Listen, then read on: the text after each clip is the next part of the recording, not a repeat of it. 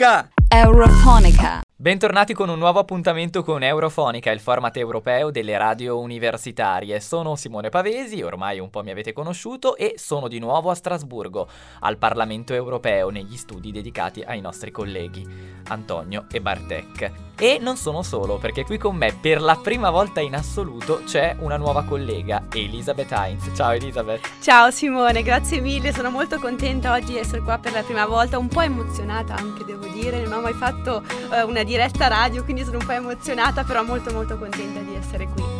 Guarda, Allora. anche io sono ancora emozionato dopo che qualcuno l'ho fatta, quindi è tutto normale. Ma perché siamo qua? Perché siamo tornati? Era da maggio che non venivamo a Strasburgo. Esattamente, allora siamo qua per assistere appunto alla plenaria del Parlamento europeo, Eh, molti sono i temi all'ordine di questa plenaria, oltre che allo Stato dell'Unione, eh, dell'Unione Europea abbiamo anche molti altri temi, prima di tutto l'aumento dei prezzi dell'energia in Europa. Eh, secondo eh, tema importante riguarda l'Ungheria, l'Ungheria che appunto per molti eh, di noi, per molti parlamentari, può- non può più essere considerata pienamente una democrazia. Abbiamo poi il tema sul salario minimo, molto discusso. Abbiamo poi ehm, il dibattito ovviamente eh, sull'Ucraina e sugli scenari appunto futuri. Abbiamo il tema del cambiamento climatico, eh, o meglio la risposta che l'Unione Europea dovrà fornire ai fenomeni meteorologici eh, estremi, così come la deforestazione, il bilancio dell'Unione Europea previsto per il 2023 e l'intervento della premier finlandese Sanna Marin eh, in Parlamento. Ecco, last but not least, perché noi l'abbiamo ascoltata Sanna Marin, la premier finlandese, e eh, voglio un po' raccontarvi questo momento. La presidente Mezzola, la presidente del Parlamento europeo, è entrata nell'emiciclo insieme alla premier finlandese e eh, hanno ricevuto un bel benvenuto, un caloroso benvenuto da un'aula non completamente piena, va detto, solo in parte popolata, che ha regalato un bel applauso. La presidente del Parlamento europeo inizia il discorso parlando dell'aggressione russa all'Ucraina e ha detto: Le persone sono preoccupate per i prezzi dell'elettricità, non possiamo più permetterci di affidarci ad attori inaffidabili. E poi ha aggiunto: Dobbiamo costruire un'Europa della difesa e della sicurezza, applaudendo tra l'altro alla decisione della, della Finlandia, scusate, di entrare nella Nato.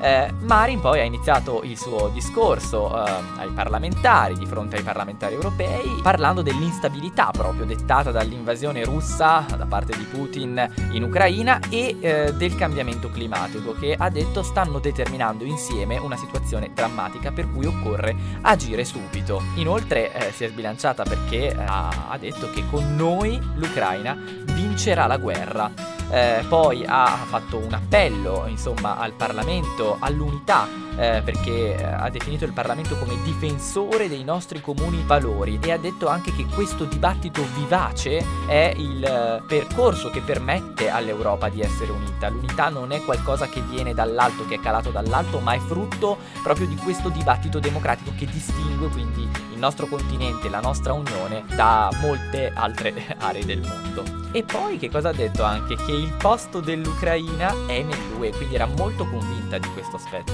Esatto, molto molto convinta di questo aspetto e eh, era molto anche convinta del fatto che l'Occidente adesso sia più unito che mai, mentre la Russia sia più isolata eh, che mai. Come eh, ultimo punto, ma molto importante di questo suo intervento, eh, Sanna Marin ha ripreso appunto la questione energetica, che è un tema appunto che preoccupa eh, tutti noi. A lungo termine, secondo Sanna Marin, ehm, dobbiamo investire sulle rinnovabili con reti comuni di trasferimento e stoccaggio delle tecnologie. Secondo la premier finlandese questo sarà un banco di prova non indifferente e senza precedenti, ma è anche un'opportunità per un futuro migliore, un'economia più resiliente anche in termini climatici. Per fare questo però secondo la premier finlandese c'è bisogno di, un- di una volontà politica, una volontà politica che unisca tutti i 27 paesi che insieme possono collaborare verso eh, policy, verso politiche che per appunto arrivare a ehm, capire come venire fuori da questa, da questa emergenza energetica.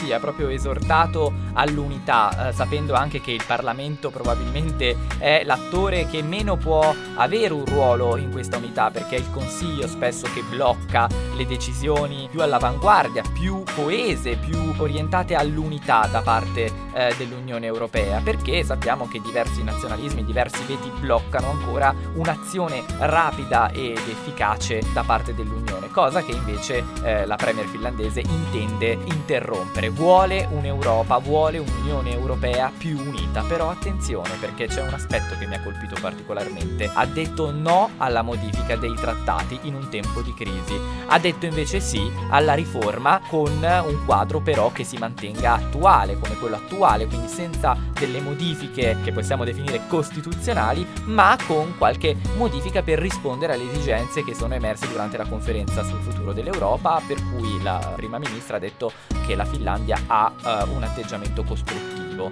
Quindi scusa Simone se ti interrompo, un piccolo spiraglio appunto per cambiare eh, alcuni aspetti dei trattati o migliorare qualche piccolo aspetto eh, l'ho lasciato aperto, non si è chiusa completamente al, al, cambiamento dei trattati o almeno alcune parti dei trattati. Sì, bisognerà vedere. Io credo che questo, questa sua presa di posizione sia abbastanza perentoria rispetto a, alla mancanza di volontà di modificarli in questo momento, perché dopo la conferenza sul futuro dell'Europa io comprendo che ora c'è una guerra e c'è una crisi energetica anche dovuta alla guerra eh, ma credo che sia il momento giusto eh, e naturale per avviare una convenzione e modificarli, come tra l'altro il Parlamento europeo ha chiesto di fare.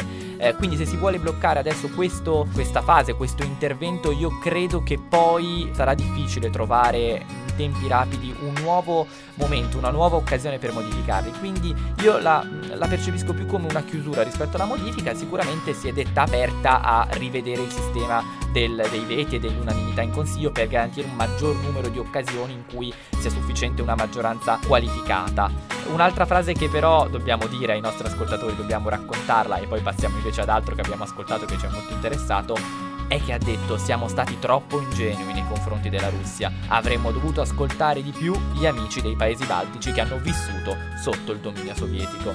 Quindi io penso che questo sia un insegnamento eh, che un po' tutti dobbiamo trarre eh, da questa lezione che stiamo vivendo e che purtroppo sta costando la vita a tante persone e sta costando anche dei sacrifici a noi europei. Però noi abbiamo anche ascoltato qualcos'altro oggi. Un altro punto cruciale di questa plenaria fino in questo momento è stata la question time a Joseph Borrell. Sì, alto rappresentante per la politica estera e la sicurezza comune, nonché no. vicepresidente della, della Commissione. Commissione europea. È preparata, Elisabeth. ok, quindi eh, che cos'è la question time? Question time si intende quando eh, i, i, i vari MEPs pongono delle questioni secondo lui, delle domande secondo loro rilevanti, in questo caso appunto a Joseph Borrell. Ovviamente eh, molte domande sono state poste riguardo alla questione ehm, in Ucraina. Secondo Borrell ora non è il momento di tirarsi indietro perché? Perché le sanzioni stanno funzionando. È importante però continuare a tenere attivi i canali diplomatici per parlare con la Russia. Per quanto riguarda invece le false information, ehm, secondo Borrell, appunto, la Russia tenta di convincere il mondo che sono le sanzioni europee, le nostre sanzioni a impedire il commercio dei prodotti alimentari. Ma appunto, come sappiamo, non è così. Altro tema rilevante è stato appunto chiesto, eh, altro tema rilevante è stato chiesto in aula riguarda eh, la formazione di un esercito eh, europeo e eh, il ruolo del, eh, di Joseph Borrell stesso. Joseph Borrell ha eh, ribadito che per ora, almeno per ora, non è il ministro della difesa dell'Unione Europea, è un coordinatore dell'azione dei governi nazionali. Questa è stata una specificazione importante che ci ha anche messo di fronte a tutti gli ostacoli eh, che la nostra Unione, le nostre istituzioni europee hanno davanti a sé, perché spesse volte vorrebbero poter fare di più e non possono perché sono bloccate dalle regole, dalle regole che ci siamo dati. Siamo una sorta di specie eh, anomala che è un incrocio tra la confederazione e la federazione. Agiamo spesse volte eh, via intergovernativa e quindi molte azioni non possono essere messe in campo e in questo caso Borrell ha proprio sottolineato, come dicevi tu Elisabeth. Esatto, esatto. Poi sempre appunto riguardo alla possibile formazione di un, eh, di un esercito europeo è stata sollevata la, la questione dello Strategic Compass. Lo Strategic Compass che sappiamo appunto essere un piano dell'Unione Europea per... Ehm, rafforzare la sicurezza e la difesa eh, dell'Unione entro eh, il 2030. Eh, Borrell ha detto appunto che eh, gli eserciti eh, europei, appunto al momento non esiste appunto un esercito europeo e non credo neanche sia prevista appunto la costruzione eh, uno sviluppo di un esercito europeo appunto nel senso più ampio. Quello che appunto però secondo Borrell eh, i governi devono fare è aumentare le proprie capacità tenendo conto di ciò che fanno gli altri governi senza appunto sprecare risorse eh, dei contribuenti. Sì, ha fatto anche una menzione particolare che eh, insomma non era scontata eh, rispetto al, al, sud del mondo, all'Africa, perché ha proprio detto che eh, il sud del mondo è sottorappresentato, che quindi è anche compito dell'Europa invece valorizzare quella parte di mondo eh, e cercare di mantenere attivi i rapporti diplomatici con tutti per far sì che i negoziati per la pace abbiano un inizio e abbiano uno sviluppo, ma ha anche sottolineato che questi negoziati ci potranno essere quando Putin finalmente vorrà fermare quello che ha iniziato, perché ha proprio detto eh, Putin è l'invasore e finché l'invasore non capisce che deve fermarsi sarà molto difficile trovare la pace anche se noi la vogliamo. E poi eh, una cosa che eh, mi ha proprio... Mi è entrata in testa e devo dire ai nostri ascoltatori ha detto io di più non posso fare, cioè proprio quasi rassegnato perché eh, come dicevo prima le competenze dell'Unione sono limitate e i nazionalismi dei nostri Stati membri impediscono che queste possano evolvere. Esatto, l'ultima, eh, l'ultima, cosa per tornare appunto per ricollegarsi a quello che hai appena detto riguardo alla Russia di Putin, eh, Joseph Borrell ha poi sottolineato che Putin non si fermerà eh, fino a quando non avrà appunto raggiunto eh, i suoi scopi, che è appunto quello di una completa takeover eh, del, dell'Ucraina. Ovviamente quello che l'Europa tenta dall'inizio di questa invasione di evitare. Grazie, grazie ai nostri ascoltatori, grazie Elisabeth. Grazie Simone, il è stato tempo, un piacere. Anche per me Elisabeth, il nostro tempo però è finito. Dal Parlamento europeo di Strasburgo vi salutiamo e vi diamo appuntamento alla prossima.